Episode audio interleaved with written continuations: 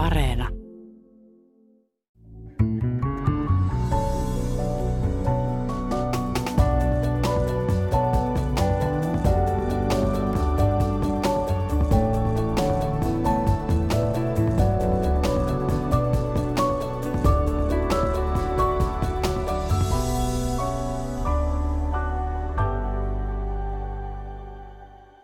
Kyllä, Vesamatti Loiri ansaitsee, jos kuka, valtiolliset hautajaiset. Mitä meillä muuten on jäljellä tästä yhtenäiskulttuurista, kun Vesku on poissa? Cheek. Sanoiko joku cheek? Älkää viitsikö. Myönnän, olen setä nimittäin, että tunnen tiettyä nostalgista kaihoa niitä aikoja kohtaa, jolloin kokoonnuimme maaseudulla katsomaan spedeshowta ja veskua television ääreen. Äh, nykyään kaikkea on liikaa ja äh, tähdet ja legendat kuolevat markkinamyllyn nopeisiin sykleihin. Tämän ohjelman keskeinen sanoma onkin se, että ennen oli paremmin silloin, kun ei ollut huonommin. Äh, ja tässä ohjelmassa myös toivotaan, että tahti jollain tavalla hidastuu niin, että meidän ei tarvitse esimerkiksi lukea legendan kuolinuutista uutisfiidistä, joka menee hirvittävää vauhtia eteenpäin. Kaikki nimittäin banalisoituu. Toistan, ennen oli paremmin. Hyvät kuuntelijat, tässä lähetyksessä puhutaan arasta aiheesta ja annan nyt sisältövaroituksen kuuntelijoille. Tässä ohjelmassa saatetaan sanoa jotain kriittistä suuresta johtajastamme Salon Nerosta, jonka jokainen päätös on erehtymätön. Hänen nimensä on Sauli Väinämö Niinistö. Jos henkinen tasapainonne järkkyy Niinistöä kohtaan äh, suuntautuneesta kritiikistä, sulkekaa radio välittömästi. Tästä aiheesta täällä on keskustelemassa teatteriohjaaja ja toimittaja Susanna Kuparinen ja Iltalehden uutispäällikkö Juha Ristamäki. Ja sitten ohjelman toisessa osassa puhumme seuraavasta ongelmasta siitä, että viisi ihmistä kuolee tälläkin viikolla no, tilastollisesti katsoen huumeisiin Suomessa. Miksi poliitikot pyörittävät peukaloitaan, mitä pitäisi tehdä ja mikä tässä huumekeskustelussa on tekopyhä. Täällä on asiasta keskustelemassa Pekka Hakkarainen, joka on THLn tutkimusprofessori. Mutta aloitetaan tällä Niinistöllä, tällä aralla aiheella. Susanna Kuperinen ja Juha Ristämäki, tervetuloa. Kiitos. Kiitos. Öö, minkälaisena hahmona te näette tämän Salon Neron miehen, joka ei ole koskaan erehtynyt, tehnyt väärää päätöstä, Sauli Väinämö Niinistön? tällä poliittisella ja kansallisella näyttämällä. Tuli mieleen tuosta, kun mainitsit tuon Salon Neron, niin joskus 2006 vuonna hän oli ensi, äh, ensimmäistä kertaa presidenttiehdokkaana. Silloin tässä talossa itsekin työskentelyä tehtiin semmoista ohjelmasarjaa, jossa tehtiin semmoista henkilöhistoriat näistä pääehdokkaista ja, ja ne oli vähän semmoista niin kuin raflaavat silloin aikanaan. Häntä silloin nimitettiin salolaiseksi nilkiksi siinä ohjelmassa ja hän ei varsinaisesti sitä pitänyt. Tosin ei, pitä, tosin ei pitänyt myöskään Tarja Halonen, koska häntä nimitettiin valtakunnan simputtajaksi. Mutta, mutta niin kuin vakavasti ottaen, niin, niin Sauli Niinistöhän on niistä päivistä kasvanut niin kuin valtavan kansansuosion kautta asemaan, jossa hänen niin kuin, hän on niin vähän semmoinen politiikan Teemu Selänne, että hänen arvostelemisensa, arvostelemisensa johtaa siihen, että, että niin kuin kansa vaistomaisesti ryhmittyy hänen tuekseen. Miten se on Susan? Sinähän on teatteriohjaaja. Mm. Sinähän voit tehdä tässä vaikka äh, rinnastuksia Shakespearein näytelmään. No, tota, mä, mä teen rinnastuksen Suomen lähihistoriaan sillä tavalla, että se on hä- hämmentävää. Nyt eletään siis 2020-lukua. Ja joskus aikoinaan Turkka kohautti kansallisteatterilla, kansallisteatterissa virkkaamalla Kekkosta. Sitten vielä 2000-luvun alkupuolella Christian Smeds sai niin kuin jopa siis Tarja Halosta ampumalla aikaan tosi voimakkaan reaktion, vaikka hän oli nainen ja vasemmistolainen, jota perinteisesti saa ampua ihan rauhassa tässä maassa. Ja sitten, että se on jotenkin hämmästyttävää, että jos mä tekisin nyt näytelmän Sauli Niinistöstä – ja siinä olisi mitään kriittistä, niin se herättäisi aivan samanlaista raivoa. Jotenkin nämä presidentit tuntuu asettuvan tässä maassa sellaiseen pyhään jatkumoon, jota ei saa pilkata, johon ei saa koskea. Et musta tuntuu, että Niinistä astuu niin kuin tähän, tähän meidän kaanoniin oikein luontevasti. No siis kun katsoo tätä, tätä viimeistä gallupia, 92 prosenttia suomalaisista on sitä mieltä, että hän on hoitanut hommansa erittäin hyvin tai melko hyvin. Niin, nämähän eivät ole mitään demokratian luvuja. Tulee mieleen lähinnä Pohjois-Korea, ja jotkut muut demokratian suhteen alikehittyneet maat. Pitäisikö tästä Juha Ristamäki ja Susanna Koparin olla huolestunut, että presidentti on kerta kaikkiaan liian suosittu. Tämä ei ole tervettä demokratiassa. Tähän hän kiinnitti huomiota Hesarikin kesällä ja kirjoitti pääkirjoituksessa, että kyllä se pitää ilmeisesti erikseen sanoa Suomessa, että kyllä presidenttiäkin pitää voida kritisoida. Joo, näin, ja näin Hesari tosiaan kirjoitti, että vielä odotellaan sitä juttua, koska, koska he rupeavat presidenttiä arvostelemaan. nyt jo pääkirjoituksessa niin kuin, niin kuin aurattiin latua, mutta vielä ei ole päästy siihen varsinaiseen arvosteluun. mutta siis niin kuin, faktuaalisesti siis niin kuin Niinistöhän on ollut niin kuin taitava, sillä kun hän on luonut tämmöisen tolkun – tolkun ihminen niin kuin ikään kuin brändin, mitä hän edustaa, niin hän on semmoinen eh, kaikinpuolinen niin kuin eh, mietintöjensä ja velkakurinsa ja, ja tämmöisen niin kuin hän myös osasi pikkusen flirttailla niin kuin maahan, maahanmuuttokriittisyyden kanssa, niin hän on hyvin rakentanut semmoisen suomalaisen brändin. että sinänsä mä en ihmittele hänen suosiotaan. Ja tietysti siihen li, eh, osittain niin kuin en tiedä, jos, jos Venäjä ei olisi se, mikä Venäjä on, että, että meni 2014 Krimille ja niin poispäin. Että tavallaan siihen on kuitenkin liittynyt semmoinen, mun mielestä semmoinen jonkinlainen ulkopoliittinen niin kuin, eh, kaipuu suomalaisilla semmoiseen varovaisuuteen ulkopoliittisesti. Hän on osannut hyvin taitavasti hyödyntää sitä – että siis mä en niin kuin ihmettele. Onko hän populisti sinun mielestäsi jossain hän, määrin? Kyllä, kyllä hän jossain määrin. Hän on hyvin, hyvin suuressa määrin populisti. Et siis hän niin kuin tavallaan, mä en, mä en tarkoita populismia tässä nyt niin kuin välttämättä huonolla tavalla, mutta siis hän osaa hyvin tarkasti, hän, hän pystyy seuraamaan niin kuin kansan mielipiteitä tai kansan niin kuin tuntoja. Ja sitä kautta hän on rakentanut tämmöisen niin kuin, niin kuin tiukan, tiukan euron miehen imakon ja, ja sitten niin kuin äsken viittasin siihen, että hän, hän myös otti kantaa tähän, niin kuin, tähän niin kuin turvapaikkahakemiseen kun se, oli, kun se oli puheenaiheena ja hän otti kantaa EUn elvytyspakettiasioihin, kun se oli puheenaiheena. Että kyllä hän osaa taitavasti ratsastaa, ratsastaa niin kuin asioilla, joita, joita, jotka niin kuin suomalaista, suomalaista yleisöä kiinnostaa. Niin ja sitten mä sanoisin tässä, että ehkä tämän Niinistön kansansuosion yksi syy on myös niin media itsessään, että kyllähän me ollaan osallistuttu tämän ikonin luomiseen. En muista, että silloin kun Tarja Halonen oli presidenttinä, niin Hesarissa olisi painettu niin kuin Talosen, Halosen uuden vuoden puheita ja analysoitu niitä jonain niin kuin tällaisena oraakkelin muminana. Mitä hän tarkoittaa tällä Ehkä varmastikin. Äh, no en, mä, mä en kyllä näe niin kuin näissä niin iso eroa suoraan sanottuna. Et ihan samaa ulkopolitiikkaa nämä molemmat tyypit on tehnyt ja, ja hän, tällähän tarkoittaa sitä, että voimme ehkä tulkita tämän niin, siis täysin niin kuin semmoinen niin kuin 50 vuoden aikahyppy syvään menneisyyteen. Että kyllä se Niinistö varmaan myös... siis. Niin, se vastasi johonkin myös sellaiseen tarpeeseen, mikä mediassa on, että nyt saatiin sinne isä. Ja nyt mm. isä puhuu ja nyt me kuunnellaan. Koska siis huolimatta siitä, että Halonen oli vasemmistolainen nainen, niin viimeisellä kaudella vielä ja ihan loppumetreillä, niin Halosellakin oli ihan huikea kansansuosio. Se on Ja sitä silloin niin kuin Hesarissa ihmeteltiin, koska Hesari oli julistanut tällaisen matalan intensiteetin sodan halosta vastaan. Ja et ylipäätään niin kuin tuntui, että oli hirveän vaikea keksiä, että onko se tehnyt mitään hyvää ma- maailmassa elämänsä aikana. Ja tämä noudattaa sitä samaa, mutta tietyllä tavalla niin kuin Niinistö on – se on niin kuin turvallisempi ja siihen on helpompi samastua. Mutta miten, eikö tämä ole alkanut, kun sä viittaat ja esitän tämän kysymyksen tietysti myös Juhalle, että, että kun tämä median niinistösuhde, se on ollut tämmöinen jollain tavalla vähän poikkeuksellinen suhde poliitikkoon. Sehän on alkanut jo ennen presidenttikautta. On, on, on. Jotenkin tuntuu, että hän on ollut enemmän tai vähemmän koskematon – mediassa. Hänellä on ollut jonkinlainen erityisasema. Mitä sinä sanot, Juha, tästä?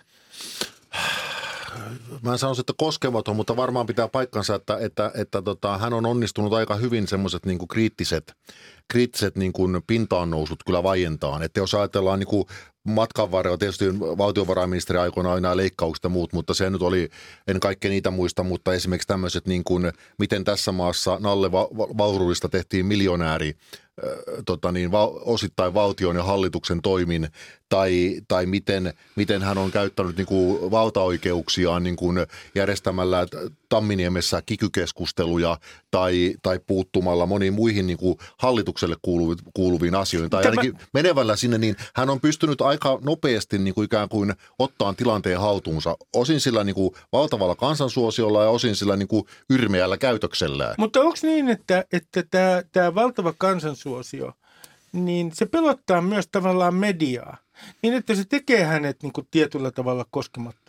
En mä usko, että se pelottaa mediaa. En, mm. Mun on vaikea kuvitella se, mutta musta tuntuu, ja siihen tämä Hesarin pääkirjoituskin, jossa tästä, tätä ihmeteltiin, niin se ehkä, mä toivon, että se herättää ehkä sellaisia itsekriittisiä fiboja. Että mun mielestä me ollaan tässä asiassa kyllä osa ongelmaa. Mä muistan, siis tämä Tuukka Temosen aikoinaan teki tämän dokumenttielokuvan Niinistön vaalikampanjasta. Ja mä muistan, että silloin kampanjassa – keskeisenä vaikuttajana ollut Jussi Kekkonen sanoi siinä nauhalla, että, että, niin, että, että mua huolestuttaa niin kuin tämä median vastaanotto, että, että, että, että että tämä on kuitenkin niin kuin ihminen, joka on muun muassa halunnut kirjastot maksullisiksi. Että et, et ne saattaa nostaa niin kuin näitä asioita esiin. Mä katsoin sitä dokumenttia, mä rupesin nauraa, että, et ei meillä. Että ei, ei, muistatko, ei muistatko, muistatko mikä oli se dokumentin tota, henkinen pääkohta juuri tässä, tässä kohdassa, koska Jussi Kekkonenhan nimitti Sauli niistä monokkeliparoniksi.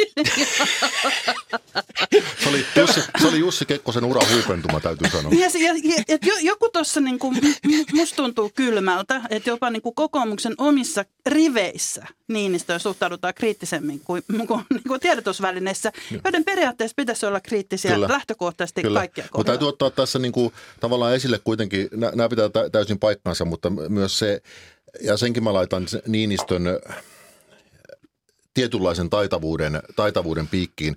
Että jos kautta esimerkiksi nyt oli juttua siitä, että kun, hän, kun häntä moitettiin, kun hän oli kyykyttänyt Jussi Niinistöä mm. ja, ja näin, ja kun hän oli kuitenkin... Puolust, aika, entistä Kyllä, hän oli kuitenkin aika, aika niin kuin NATO-jäsenyyskriittinen ja hän halusi, että sillä asialla ei elämöidä ja hän, hän osasi kyllä painaa ihmisiä alas, jotka, jotka niin kuin hänen mielestään liikaa niin kuin oli liian Yhdysvallat myönteisiä tai NATO myönteisiä, niin kuin Jussi Niinistö tai Jarmo Lindberg tai näin poispäin.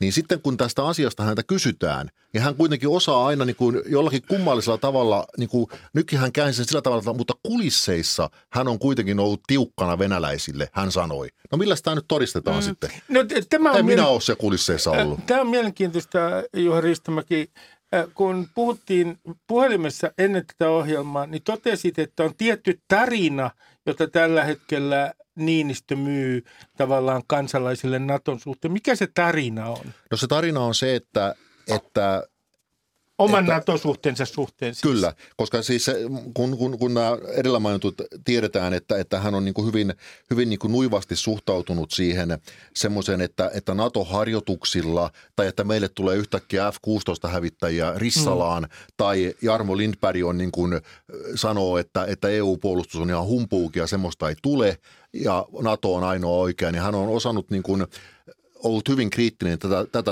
tätä kohtaan. No, nyt hän, hän, hän kertoo niin kuin tavallaan sitä tarinaa, mikä sinällään sekin pitää paikkansa, mutta siis, että, että miten hänen, hänen niin kuin presidenttikautensa aikana on rakennettu semmoista kaarta, lähtien niin kuin syvennetystä NATO-rauhankumppanuusyhteistyöstä ja harjoitusten lisäämisestä, joka päätyy nyt sitten NATO-jäsenyyteen.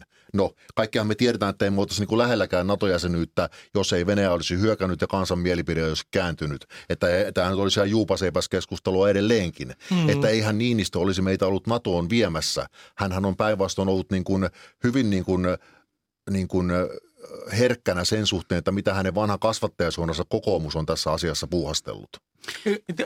Mä kysyn Susanna sinulta, että, että näetkö, että tässä on myös meidän presidenttimme Sauli Väinämö Niinistön suhteen sellainen, sellainen kansan, Suomen kansan jonkinlainen psykologinen ongelma, kun katsotaan näitä kannatuslukuja, että, että kansalaiset haluavat, että likaisen politiikan yläpuolella on tämmöinen äh, presidentti, joka leijuu muka epäpoliittisena kaiken yllä. Samalla tavalla kuin aikoinaan puhuttiin siitä, että oli paha aatelisto, mutta sitten se oli se hyvä saari siellä ylhäällä. Niin, siis sehän on niin kuin klassinen yhteys on aina kuninkaan ja kansan välillä. Mm. Ja sitten siinä välissä on se paha eliitti. Mutta kyllä siis presidentin kansansuosio vaikuttaa sekä Niinistön että, että aiempien muutaman tyypän, niin vaikuttaa se, että ne on suoralla kansanvaalilla valittu. Ja sitä valintaa edeltää aina ihan, ihan monelta osin hyvä julkinen keskustelu siitä, että mitä me halutaan ja mihin me ollaan menossa. Et se, on niinku, se, se tulee mun mielestä meidän demokratian rakenteesta ja mä en näe siinä asiassa niinku kauheasti niinku nutistavaa. Mi, mi, jos sun pitäisi kritisoida, sinä et tietenkään halua, koska meillähän on erehtymätön presidentti, mutta jos, jos sinun pitäisi, josta, kun minä josta, pakotan josta, sinut. Josta, josta hän ei kuitenkaan uskalla tehdä näytelmää. jos, jos sinun pitäisi kritisoida Niinistä, niin mihin äh, sinun kritiikkisi kohdistuisi?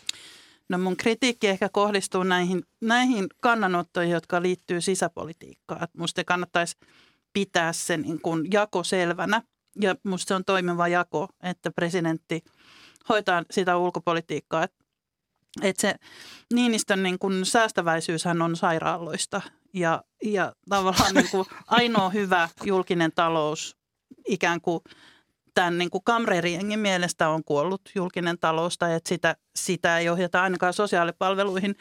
En mulle semmoinen niin kuin iso, iso turn off oli aikoinaan se, että Niinistö hirveän kauniista puhuu vaalikampanjassa, miten huolissaan hän on syrjäytyvistä nuorista ja että kun hänestä tulee presidentti, siis alue, joka ei kuulu esimerkiksi presidentin mandaattiin millään tavalla, mm. mutta kun hänestä tulee presidentti, niin tähän asiaan puututaan. Ja sitten silloin sit se joku, joku aivan hällä väliä työryhmä pisti kasaan sellaisen läjän aivan, aivan nolla, siis nolla paperi, paperia, jossa, jossa jotenkin puhuttiin, että nuorten syrjäytymistä ehkäistään muun muassa hyvillä käytöstavoilla ja tämän tyyppistä niin kuin tuubaa. Mutta sitten sit taas niin kuin, et, et, et tällä ei ole mitään tekemistä sen presidentin tehtävän kanssa ja musta niin kuin, jos ei ole mitään rakentavaa sanottavaa, niin kannattaa keskittyä siihen omaan hommaan. Mm. Miten sanoo Juha Ristamäki, mistä sinä kritisoisit, jos sellainen tilanne tulisi, niin presidentti No, no ehkä, ehkä mä kritisoisin tämä tota, niin, niin, mainitut niin kuin, tota, niin, niin,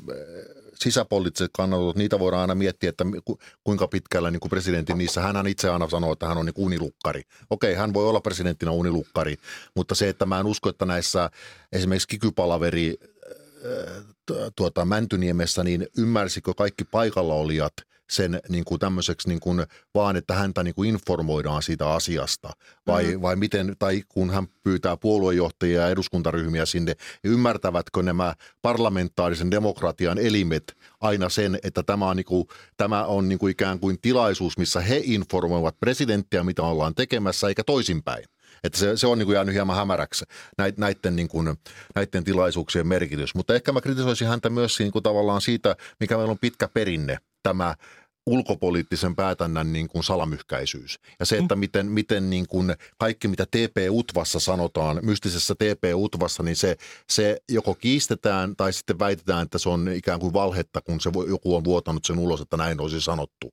Ja musta siinä on, niin kuin, siinä on niin kuin, ja tähän, tähän on tavallaan liittynyt ne hänen niin kuin, myös tämmöiset julkiset ulostulonsa, miten hän mollasi Hesarin Kari Huhdan transponderi aloitteen teke, tekemistä kirjoituksesta tai miten hän Olli Ainola Vainaata kirjoitti, kirjoitti siitä, kun Olli kirjoitti niin kuin tämmöistä ulkopoliittisesta onko, niin kuin onko, onko, ristiriidoista. Juha Ristimäki, kun journalistien piirissä kokee kaikenlaisia huhuja, ja minulle kerrotaan aina itselleni viimeiseksi. mutta mutta äh, pikkulinnut ovat minulle laulaneet, äh, että, että Niinistö on aika herkkä tiedotusvälineiden suhteen. Hän on varsin herkkä hipiäinen. No sanotaan, mm. sanotaan, että on ja ei, että, että esimerkiksi niissä kanssakäymisissä, mitä minulla on ollut hänen kanssani, niin hän on ollut aina hyvin asiallinen, eikä, mm. E-, eikä niissä ole mitään niin kuin tämmöistä piirrettä ollut. Mutta onhan näitä ollut, että siis esimerkiksi niin kuin tulee mieleen se nimenomaan esimerkiksi tämä kikyhomma Ja, ja silloin kun Lauri Nurmi ja Matti Mörttinen teki sen kirjan Mäntyniemen herra, niin hän oli siellä Turun kirjanmessuilla, joka totta kai oli hänen niin omalla kotikentällä ja hänen vaimonsa oli niin kuin messujen järjestäjä, niin hän oli aivan niin kuin tiloissa niin sanotusti siellä tilaisuuksissa, kun hän niin kuin hyökkäsi Lauri Nurmeen kohtaan. Ja se ehkä kuvastaa sitä, että hän niin kuin, hän ehkä koki, että hän ei pystynyt hallitsemaan sitä keskustelua. Ja hän, hän kirjoitti siitä myös tämän presidentin kynän, joka on sitten se viimeinen tämä niin kuin noottikirja, joka, joka presidentiltä tulee. Ja siinähän hän, hän viittasi niin kuin kirjasta käytyyn keskusteluun ei suoraan siihen kirjaan, koska hän on juristi, hän on tarkka niissä sanamuodoissa. Mutta se keskustelu, jota käytiin niin kuin hänen valtaoikeuksiensa mahdollista ylittämisestä, meni jo sille tasolle, että hän ei enää tavallaan hallinnut sitä. Ja se mm-hmm. varmasti häntä suututti. Ja se on mun mielestä niin kuin omituinen piirre sikäli, että ymmärtääkö Sauli Niinistö sitä, kuinka paljon itse asiassa media silittää sitä presidenttiinstituutiota ja myös häntä itseään niin kuin maan ylimpänä vallankäyttäjänä. Et, et, et, et niin kuin, et tuntuu, että et sieltä ylipäätään niin kuin musta Niinistö edustaa sitä koko ikäpolveaan siinä, että se ajatus mediasta jotenkin vapaana, liberaalina, niin kuin yhtenä ankkurina sille, että demokratia voi toimia, on, on jollain tavalla itseisarvo ja että sitä pitää kunnioittaa. Niin. Musta tuntuu, että sieltä, sieltä puolelta ei tule sitä sellaista, että siellä, hän ei niin kuin käsitä tai ymmärrä – että miten olennainen asia vapaa media on. Mm, ja että mutta, hän saa niin. jo nyt hyvin, hyvin paljon ilmaiseksi. Kyllä, mutta se on, se on tämä, tämä, niin tämä järjestelmä, ei pelkästään ulko- ja turvallisuuspoliittinen päätäntä, mutta myös ylipäätään, niin kaikkihan perustuu osittain siihen tasavallan presidentin suojeluun. Eihän pääministeri Marin ole julkisesti sanonut, että, että miten, miten meni nyrkkikeskustelu, koronanyrkkikeskustelu, mm. vaan julkisesti ollaan sitä mieltä, että ei tässä mitään hätää olla ja hyviä ystäviä ollaan ja, ja niin kuin sovussa on asiat hoidettu. Mm. Ja kun se ei pidä paikkaansa. Mutta siis niin kuin... onko, heille, onko edelleen Sanna Marinin ja meidän presidentin välillä jonkinlainen jännite? No sanotaan, että on. Ja tietysti niin kuin Sanna Marinin kunniaksi pitää sanoa, että hän ei ole niin kuin Sauli Niinistön edessä nöyrtynyt sillä tavalla kuin ehkä, ehkä osa edellisistä pääministereistä on mm. nöyrtynyt ja antanut, antanut ikään kuin Sauli Niinistön, joka ei ole Sauli Niinistön vika – Sauli Niinistö ottaa sen vallan, jonka muut hänelle suostuvat Nyt antamaan. Nyt mun mielestä asian ytimessä. Mutta, mutta, mutta Marin mm. ei ole, Marin on erilainen persoona ja eri, eri sukupolven ihminen. Ja hän, hän ei kuulu tähän ritaristoon. Ei kuulu mm. ja, ja hänellä ei ole ollut tarvetta niin kuin lähteä nöyristelemään. Hän on pääministeri ja hän pitää niin kuin huolta siitä. Ja väistämättä silloin ollaan törmäyskurssilla tietyissä asioissa. No mitä sanotte siitä, että jos katsotaan Niinistöä ja Marinia, niin, niin äh, tietenkin heidän asemansa on äh, ulkopolitiikan suhteen – erilainen, siinä on tietty työjako, mutta että näyttää siltä, että he edustaa myös tietyssä mielessä eri sukupolvea suhteessa Venäjään. Siis kun lukee Marinin kannanottoja, niin ne ovat alusta asti olleet todella suorasanaisia. Ja näyttää siltä, että Venäjä on hänelle yksi valtio muiden joukossa ja sen pitää noudattaa tiettyjä kriteereitä. Mun mielestä Sauli Niinistön retoriikassa siinä niin kuin jollain tavalla välillä – ei nyt tietenkään tässä tilanteessa enää, mutta näkyy sellainen niin kuin vanha ää, varovaisuus. Siis että, että he edustavat Venäjän suhteen eri sukupolvea. Joo, ja sitten myös niin kuin varmaan ihmisoikeuksien ja koko ikään kuin tämän niin sanotun pehmeän sektorin suhteen ihan eri koulukuntia. Mutta Niinistöhän on sitoutunut tietenkin Suomen ulkopoliittiseen doktriiniin, joka on perustunut sille varovaisuudelle et siinä, siinä, siinä niin kuin, se on sitä ihan samaa ulkopolitiikkaa, jota Tarja Halonen teki, mutta jostain syystä se, miten se ikään kuin mediassa näyttäytyy, on se, että Halonen oli Putinin ää, ää, ilolintu ja, ja, ja Niinistö on Putin kuiskaaja, vaikka kyllä, kyse on kyllä. lopulta aivan samasta asiasta. Kyllä. Mo- molemmat ei varsinaisesti pitänyt paikkaansa. No mutta mitä te sanotte, mitä te sanoisitte ei, ei, ei. tällaisesta ehdotuksesta, että, että muutetaan taas kerran uudelleen valtiosääntöä ja tehdään, äh, siirrytään sellaiseen niin pitkälle menevään parlamentarismiin, että presidentti on seremoniamestari, joka heiluttaa iloisesti kättään Kalevan kisoissa ja NATO-kokouksissa Suomea edustaa pääministeri. Toisin sanoen riisutaan valta presidentiltä. Meneekö no, no, läpi no, Suomessa? Se on, se on hyvä kysymys, koska niin kuin nimenomaan jos ajattelee esimerkiksi NATOa, niin mm. NATO, NATO-ministerikokouksissahan on ministerit. No sitten on NATO, NATO-huippukokous, niin nyt Marihan perääntyy tässä. Hän ensin antoi vähän ymmärtää, että tämä asia ei ole tavallaan tapu, taputeutu, että kuka Suomea edustaa huippukokouksessa. Sitten mm. hän myöhemmin sanoi, että presidentti, presidentti edustaa. Ja tavallaan presidenttihän ei ole sen parlamentaarisen ketjun niin kuin huipentuma, vaan se olisi pääministeri. Et se on, se on tota, niin, niin kyllä hyvä kysymys, että, että tota, että pitäisikö sitä kuitenkin vielä miettiä, koska onhan se edelleen se meidän valtaoikeushomma sekava. Jos nyt ajattelee esimerkiksi EU-asioita, jotka kuuluvat hallitukselle ja pääministerille, niin totta kai presidentti ja tässä tapauksessa oli Niinistö, joka on voimakastahtoinen niissä asioissa, niin haluaa puuttua olla mukana niissä, kun siellä ruvetaan käsittelemään Ranskan puolustusaloitetta tai mm. puolustuksia ja turvallisuuteen niin liittyviä kysymyksiä. Ne menee, ne menee päällekkäin väistämättä. Mä, mä en poistaisi presidentin valtaoikeuksia sen takia, että – tai monesta eri syystä. Yksi on se, että se on mun mielestä demokratian kannalta tosi tärkeää, että suomalaiset pääsee säännöllisen väliä vaikuttamaan ihan suoraan sinne vallan ytimiin, suoraan kansanvaalilla. Se tekee musta hyvää tälle meidän välillä vähän soistuneille keskustelukulttuurille. Että se on suora se liitto. Ja sitten toinen on se, että moninapaisuus ei koskaan ole huono asia, etenkään tällaisessa valtiossa, joka elää rajalla ja jossa niin kuin meidän geopoliittinen asema on hyvin kummallinen, niin sitten että joku se semmoinen, niin että siellä on yksi ääni lisää, niin ei, ei musta ole huono juttu ollenkaan. Joo, eikä siis täytyy muistaa tässä, että, että vaikka tässä on nyt kovasti korostettu Sauli Niinistö ja presidentin valta-asemaa, niin totta kai aika pitkälti esimerkiksi, jos ajatellaan, vaikka hän on puhunut jatkuvasti tästä velkaantumisesta ja julkisesta taloudesta, niin eihän se ole estänyt hallitusta ottamasta 37 miljardia velkaa, että, mm. että niin kuin ei kannata myöskään niin kuin liikaa ajatella, että, että jos, jos Niinistö jotakin murahtaa, että hallitus pomppaisi sen mukaan, koska niinhän ei ole. Niin, sitten tuntuu, että et varmaan silloin, jos siellä on ikään kuin Niinistön poliittista o, niin kuin asemaa lähempänä oleva hallitus, niin sitten sit tulee semmoinen hyvä tavallaan vielä yksi tulituki, mutta se on ihan totta, että eihän se siihen pysty vaikuttamaan, mitä hallitus tekee sisäpoliittisissa asioissa. Sitä mä mietin, että, että, sit, että jotenkin tuo Niinistön yleiskriittinen linja niin kuin suhteessa vaikka Venäjään ja ulkopolitiikkaan ja siihen, miten NATOa suhtaudutaan, niin mä luulen, että se on, se on lopulta niin kuin sit se, se, se suuren rakkauden taustalla. Et me ollaan aina tykätty tää siitä, että meidän presidentit on ennemmin varovaisia, kun että ne jotenkin heiluu tuolla barrikaadeilla.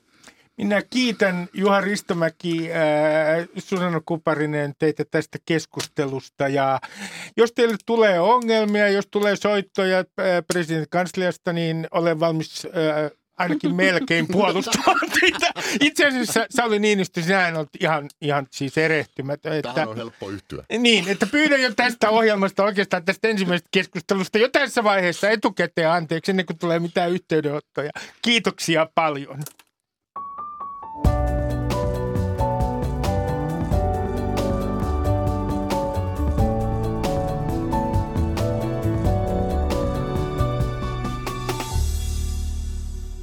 Viisi ihmistä äh, kuolee tälläkin viikolla, kun katsotaan tilastoja, keskimääräisiä lukuja äh, huumeisiin Suomessa, mutta poliitikoille tämä on vaikea aihe. Tänne on tullut asiasta keskustelemaan THLn tutkimusprofessori Pekka Hakkarainen. Tervetuloa. Kiitos. Siirrytään ilmeisesti matalampien kannatuslukujen maailmaan. ilmeisesti. Kun soitin sinulle ennen tätä ohjelmaa, niin – niin sinä korostit sitä, että poliitikkojen piirissä pitää tapahtua asennemuutos. Ää, miten, mink, jos kysyy näin, että mikä, mikä se asenneongelma siellä poliitikkojen piirissä oikein on suhteessa huumeiden käyttäjiin?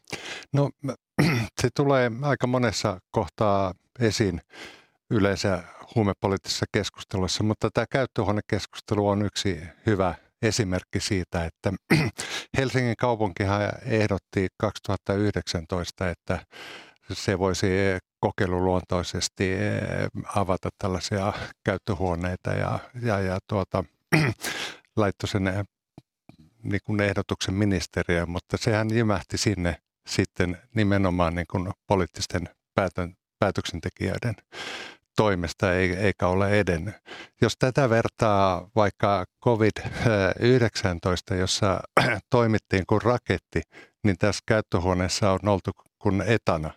Ja sinänsä aivan oikein, että covidiin reagoitiin raketin lailla, mutta miksi ei näin reagoida tällaiseen huumausaineiden ongelmakäyttäjiä koskevaan kysymykseen, vaan, vaan niin kuin pitkitetään ja, ja, ja viivytellään, eikä oikein lähdetä on, Johtuuko tämä siitä, että siis kerta kaikkiaan poliitikot pelkäävät tätä huumemyönteisyyden leimaa?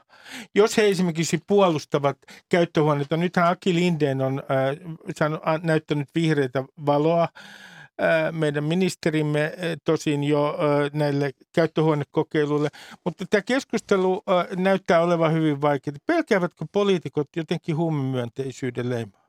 No se huumemyönteisyys on ollut, ollut vähän sellainen niin kuin isku, kirves, jolla on tukahdutettu keskustelua. Ja se alkoi jo niin kuin 70-luvulta, kun tämä huumausainelaki, mikä meillä on ollut perustoiltaan voimassa siitä lähtien, niin tuota, se jotenkin tuli sellainen, että sitä ei saa niin kuin kyseenalaistaa. Ja kritisoida ja, ja, ja jos siinä niin kun esitti poikkeavia kantoja, niin sitten sai heti hyvin helposti semmoinen, että aha, onpa siinä huumemyönteistä puhetta. Ja tämä jotenkin on elänyt, mutta mun mielestä se on kyllä murtumassa ja se on murtunut eritoten kansalaiskeskustelussa ja, ja, ja mediakeskustelussa, että en ole nähnyt itse asiassa viittauksia siihen juurikaan viime vuosina enää.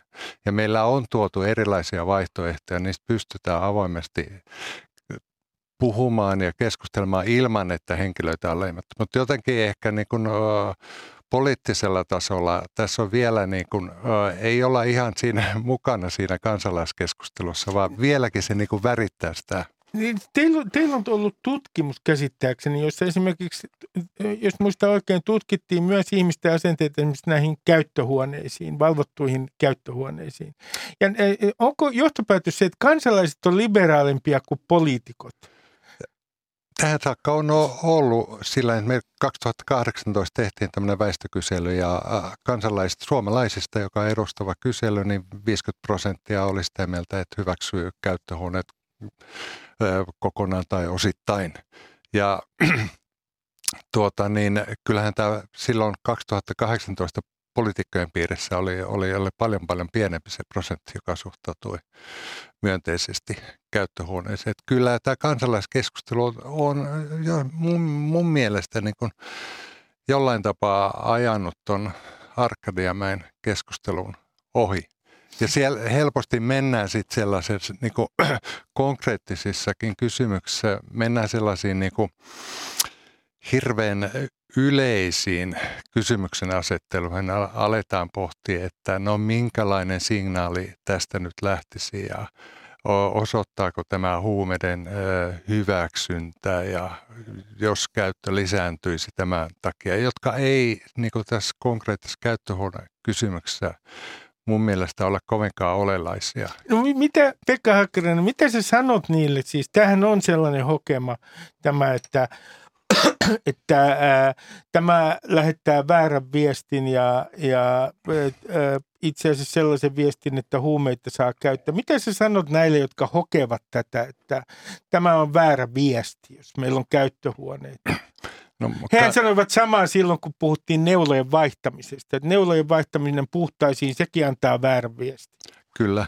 Ja tuota, äh, Ehkä kaksi asiaa. Ensinnäkin se viestihän ei ole automaatti, vaan se riippuu, että minkälainen viesti halutaan lähettää. Mm. Että kyllähän valtiovallan tai, tai kunnan on mahdollista muotoilla se viesti, että mitä me tavoitellaan tällä uudistuksella, mihin me pyritään. Kyllä kansalaiset sen ymmärtävät, kun se selitetään.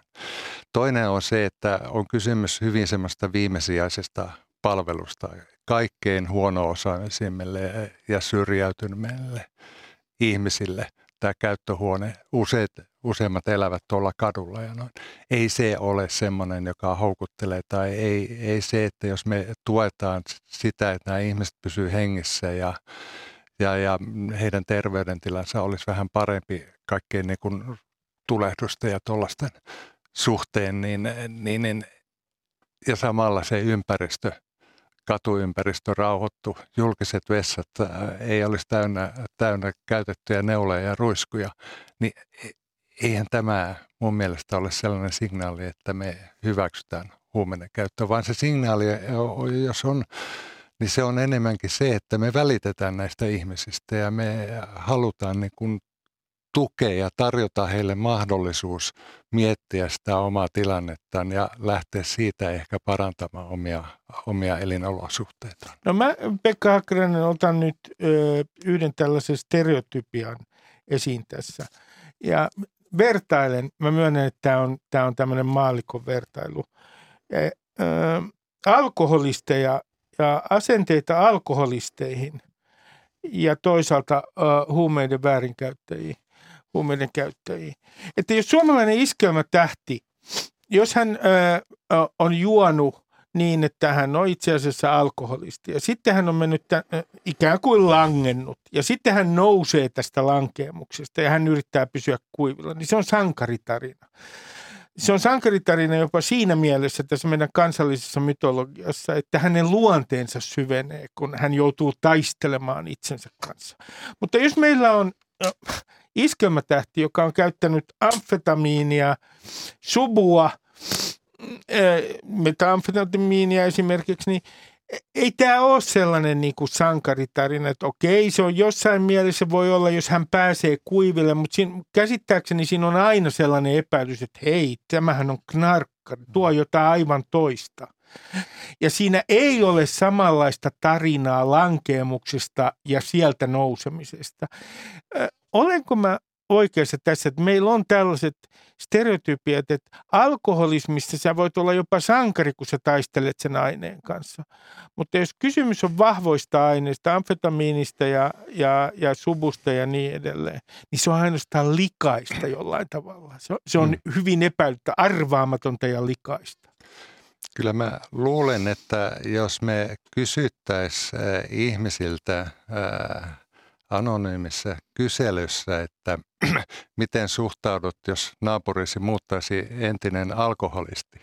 Ja sitten, että miten suhtaudut, jos naapurisi muuttaa entinen huumeiden väärinkäyttäjä. Niin tässä olisi eroa. että me siedetään ylipäätään alkoholihaittoja ihan eri tavalla ja niihin ryyppäämiseen liittyy helposti sellaisia romantisoiviakin elementtejä, että meuhkaa tuolla jossain sopivassa paikassa, niin maine vaan kasvaa ja gloria kasvaa. Mutta huumeeseen ei oikein koskaan liity tällaista. Ja, ja, ja ehkä alkoholissa on vielä se, että kun me on siihen totu, tottuneempia ja sen kulttuurinen paikka on toinen, niin se ei hävitä sitä ihmistä, se leima.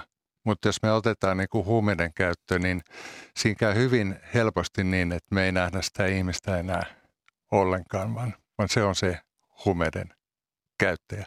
Hän Kaikkein on... selkeintä tämä on, jos me puhutaan sekakäyttäjästä. Siis sehän on, kaikille syntyy heti sellainen niin kuin, Ei selvä mielikuva. Niin, kaukana tosta.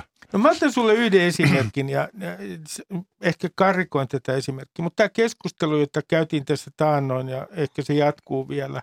Helsingin äh, kallion kurvista, jossa äh, äh, oli levottomuuksia ja sitten puhuttiin nimenomaan huumeiden väärinkäyttäjistä, jotka olivat siirtyneet kuin Piritorilla – tiettyä paikkaa kutsutaan Piritoriksi, niin siellä oli jotain rakennus, sitä rakennettiin, siellä oli tietyömaa, niin he siirtyivät tänne kurvia. Sitten on Helsingin Sanomissa, täällä pahoittelen muuten, jos olette, kuuntelette tätä Helsingin ulkopuolella, tämä on vähän Helsingin keskeistä, mutta sitten nousi suuri moraalinen paniikki ja Helsingin Sanomissa oli suuria juttuja. Mua tämä huvitti. Minusta tässä oli tietynlaista moraalista paniikkia. Ymmärrän sen, että ihmiset on niinku huolestuneita, mutta kun kaikki tiesi, että Helsingin kalliossa oli laaja, laajasti näkyy huumeiden käyttö. Niin sitten kun yhtäkkiä, kun nämä ihmiset siirtyivät siihen kurvin alueelle, niin sitten nousee kauhea moraalinen paniikki, että miten he ovat siellä ja häiritsevät ihmisiä. M- miten sä tulkitsit tätä kurvikeskustelua? Joo, kyllä, kyllähän siinä, totta kai siinä tämä moraalipalenkki käsite on hyvin sopiva monin huume maailman ilmiöihin ja, ja, ja varsinkin tämmöiset siirtymät alueelta toisille.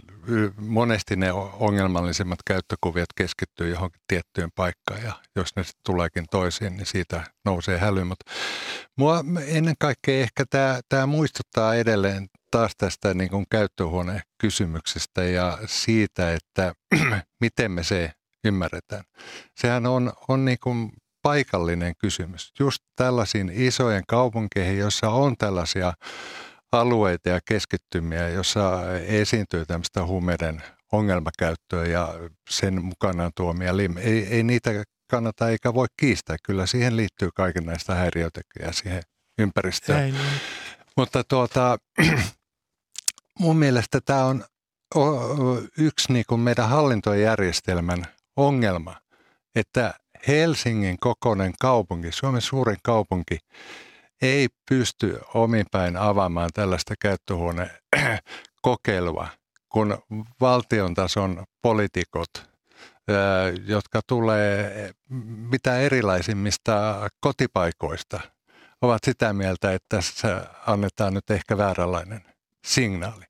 Että Päätösvallan pitäisi olla paikallisella Ehdottomasti. Ja jos katsotaan kansainvälisesti näitä käyttöhuoneita, niin ne on ka- kaikkialla, ne on isojen kaupunkien menetelmiä ja ne kaikki on syntyneet niin kuin paikallisen aktiviteetin tuloksena.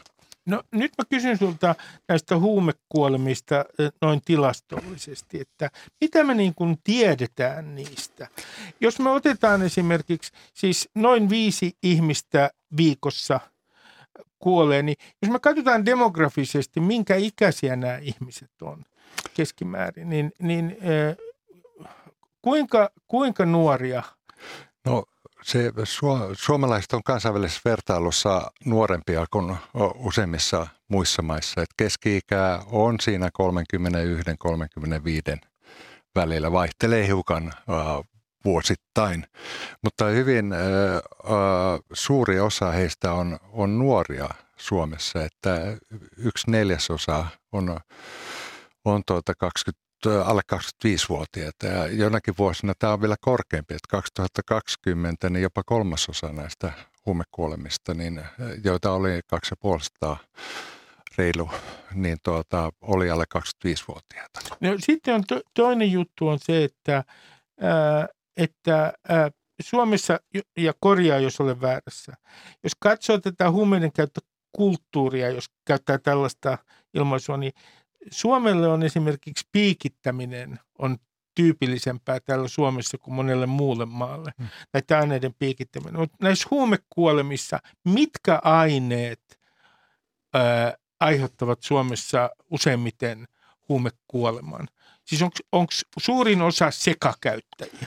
No kyllä me tutkittiin ää, kollegojen kanssa 2007 kaikki huumekuolemat ja tuota, kyllähän se oli se tyypillisen, että siellä oli iso määrä niitä erilaisia aineita. Siellä oli näitä laittomia aineita, useimmiten opioideja, sitten oli lääkeaineita, rauhoittavia, benzodiazepiineja ja sitten monissa oli myös alkoholi. Ja siellä saattoi olla niin kuin, ei ollut yhtään tavatonta, että niitä oli puolisen tusinaa eri aineet, ainetta siinä elimistössä. Että kyllä se, ne on sekakäyttökuolemia, mutta siinä on, siinä on mielenkiintoista, että se, meillähän ei niin kuin heroinia näy noissa kuolemissa ja, ja, ja eikä sitä paljon markkinoilla liiku eikä ilmeisesti ole, ole kysyntää. Mutta tämä buprenorfiini, joka on Subu. Subu, niin. Temkesik, Subutex, Subuxone, eri nimillä ja vähän eri variantteina ollut, ollut kaupan, kaupan, niin se on niin kuin se pääasiallisin aine. Täh, tässä just niin kuin mielenkiintoista, siitä oli hyvin paljon keskustelua 90-luvulla ja 2000-luvulla tästä, kun tämä tuli Temkesik, sitä ruvettiin käyttää äh, ongelmakäytön hoidossa ja, ja, mm. ja samoin subuteksia. Niin, niin että se itsessään se aine ei, ei, ei ole juurikaan niin kuin tappava. Mutta sitten sit kun siihen tulee näitä rauhoittavia lääkkeitä ja, ja ehkä alkoholia, niin sitten tuleekin sellainen kokteili, joka, joka voi olla kohtalokas. No mä kysyn tässä vaiheessa sinulta, että äh, jos me verrataan meidän Pohjoismaihin tai Viroon, niin mikä nyt on Suomen kohdalla se suurin ero näissä huumekuolemissa? Mä sanoisin, että tällä hetkellä huomiota kiinnittää, huomio kiinnittyy trendeihin. Tanskassa ja Norjassa, Norjassa on ollut paljon korkeammat luvut, mutta suunta on laskeva. Tanskassa on suunta on laskeva. Suomi, Ruotsi, Islanti, suunta on ylöspäin.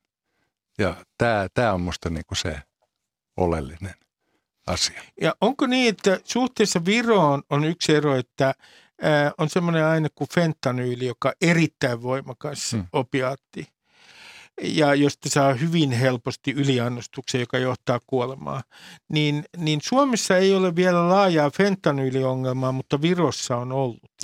Virossa on ollut ja, ja, ja sielläkin on kyllä saatu se, se niin kuin trendi laskuun. Et siinä on, on onnistettu muun muassa tällä kotiin annettavalla naloksoni lääkkeen Joka on vierotukseen, sillä voidaan pelastaa yliannostuksen ää, ää, ottaneen henkilön henki. Ja Juuri sen näin. käyttöä pitäisi THL mukaan laajentaa Suomessa ja tehdä se helpommaksi. Joo, Joo tämä varsinkin, se riippuu vähän niistä aineista. Että meillä on vähän jarruttanut se myös, että, että se ei välttämättä tuomi, toimi niin hyvin tuommoisessa sekakäyttötilanteessa, joka suomalaisia tappaa. Mutta jos se olisi heroini tai fentanyyli, niin silloin se se toimisi niin kuin vielä paremmin. Et siinähän henkilö virkoaa, vaikka olisi ihan tiedottomana, niin ihan hetkessä, kun hän saa vaan ajoissa sen, sen niin kuin lääkeaineen. Niin näin on Pirossakin. Ja joo, Suomessa fentanyyliä on, on tuota, ää, ajoittain esiintynyt näissä kuolemissa, mutta aika yksittäisiä tapauksia, että ei, ei ollenkaan samalla tavalla kuin Viron kohdalla. Jos pitäisi Pekka Hakkarainen nopeasti nyt vähentää näitä kuolemia, niin sitten, ja korjaa minua, minä olen mm. maalikko, mä olen lukenut äh, ehkä vääriä lähteitä, mutta siis yksi arvio on se, että korvaushoidon laajentamisella Suomessa niin voitaisiin pu- puolittaa huumekuolemat suhtkot nopeasti, jos vaan se tehtäisiin koko hoitosysteemi helpommaksi. Että, ää, ja siellä on ää, liian vähän paikkoja tähän korvaushoitoon. Pitäisi olla ää, puolet niistä, jotka pyrkii suunnilleen, niin pääsee ää, tuohon korvaushoitoon. Niin olisiko tämä se nopein tapa vähentää huumekuolemia? Kurvaushoito varmaan niin tämmöistä yksittäistä toimista tehokkaimmasta päästä ainakin. Ja, ja, ja meillähän nyt on noin 5000 ihmistä korvaushoidossa ja, ja, ja lääkärin arvion, hiljattaisen arvion mukaan, niin reilu kaksinkertaistaminen tarvittaisiin ehdottomasti. En tutkena osaa osa ihan sanoa, että puolittaisiko se huumekuolemat, mm. koska ne on niin monen tekijän summia Aivan. ne kuolemat ja, ja siellä on myös niin kuin mielenterveysongelmia monesti näissä mukana ja ties mitä onnettomuuksia ja näin. Mutta kyllä sillä merkittävä, jos me saataisiin niin sitä hoitoa laajennettua, niin merkittävä vaikutus varmasti olisi, että ne tutkimukset, joita on korvaushoidossa tehty, niin kuitenkin kertoo siitä hyvin selkeätä kieltä, että se auttaa, auttaa pysymään ihmisiä hengissä. No jos sinä, tämä teen aina teille tutkijoille tämän kysymyksen, jos sinä ää, ää, saisit, ja nyt, on, ää, nyt saat, rikkoa nä, tätä, ää, tätä huumepolitiikkaa koskevia myyttejä, minkä murskaisit ensimmäisenä? Mitkä on sellaisia myyttejä, jotka sä haluat murskata? No Mä haluaisin murskata erityisesti sellaisen yhden myytin. Ja se on se, että minusta meillä poliittisella tasolla suhtaudutaan huumelainsäädäntöön vähän niin kuin Pandoran lippaaseen. Jos sitä avaa, niin sieltä kaikki kiroukset lähtevät leviämään. Ja siellä on just ne signaalit ja, ja, ja myönteisyyden merkit. Ja, ja jos tämä otetaan niin kuin myyttinä, niin minusta niin kuin oleellinen näkökulma siihen myyttiin eh, on, niin kuin Levi Strauss sanoi, että, että mehän emme ajattele niitä, vaan ne myytit ajattelee meissä. mm. että me ei niin kuin edes tiedosteta sitä, miten me toimitaan, niin tuota, tämä, tätä mä lähtisin purkamaan todella niin kuin reippaasti, että otetaan se, niin kuin unohdetaan se yleisen tason keskustelu hetkeksi ja katsotaan konkreettisemmin niitä kysymyksiä, mitkä meillä on siinä pöydällä ja haetaan vastauksia, parhaita vastauksia niitä avo, niihin avoimen mielen ilman niin kuin linkittymättä johonkin yleiseen, että onko, onko, on, minkälainen signaali lähtee tai, tai, tai niin kuin sitä aina, niin kuin, että no, tämä voi lisätä käyttöä. Joku voi lisätä, mutta silti se kokonaissalto voi olla positiivinen. Ja useissa näissä ei ole mitään lisää, lisääntymisen efektiä, mutta se on vaan niin semmoinen, minkä taakse on helppo mennä. Eli me jäämme ja toivomme poliitikolta ennen kaikkea rohkeutta. Uskotko, että tässä on tapahtumassa, ihan lyhyesti kysyn vielä tähän loppuun, että hmm. uskotko, että tässä on tapahtumassa näissä asenteissa jonkinlainen suuri murros tällä hetkellä? Huumeiden käyttö. Uskon. Se on tapahtumassa kansainvälisesti, se on tapahtumassa suomalaisessa kansalaiskeskustelussa ja siitä on monia monia merkkejä, että kansalaisaloitteita, puolueiden nuorisojärjestöt on erittäin aktiivisia näissä kysymyksiä, kysymyksissä ja vievät niitä emojärjestöjen kokouksia ja näin edelleen, että keskusteluilmapiiri on vapautunut. Aivan varmasti tullaan näkemään muutoksia. Pekka Hakkarainen, kiitoksia paljon haastattelusta. Kiitos. Ja nyt tähän kuulkaa loppuun. Minulla on teille erittäin vakava asia, hyvät kuulijat. Kahta upseerioppilasta rangaistiin. Tämä on siis totta. Uutinen on muun muassa eilisessä Helsingin Sanomissa tai tämän päivän Helsingin Sanomissa. Kahta upseerioppilasta rangaistiin, koska he olivat tappaneet sammakon.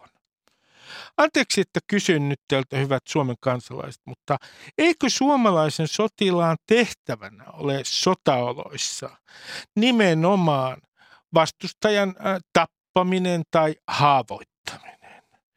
Onko meillä varaa menettää näitä nuoria miehiä ja hyviä potentiaalisia tappajia siksi, että sammakko heitti käsittelyn jälkeen oman lusikkansa nurkkaan? Hyvät suomalaiset, yksi sammakko, anteeksi, yksi suomalainen sotilas vastaa kymmentä sammakkoa. Julistan sodan sammakkoja vastaan alkaneeksi. Voikaa oikein hyvin.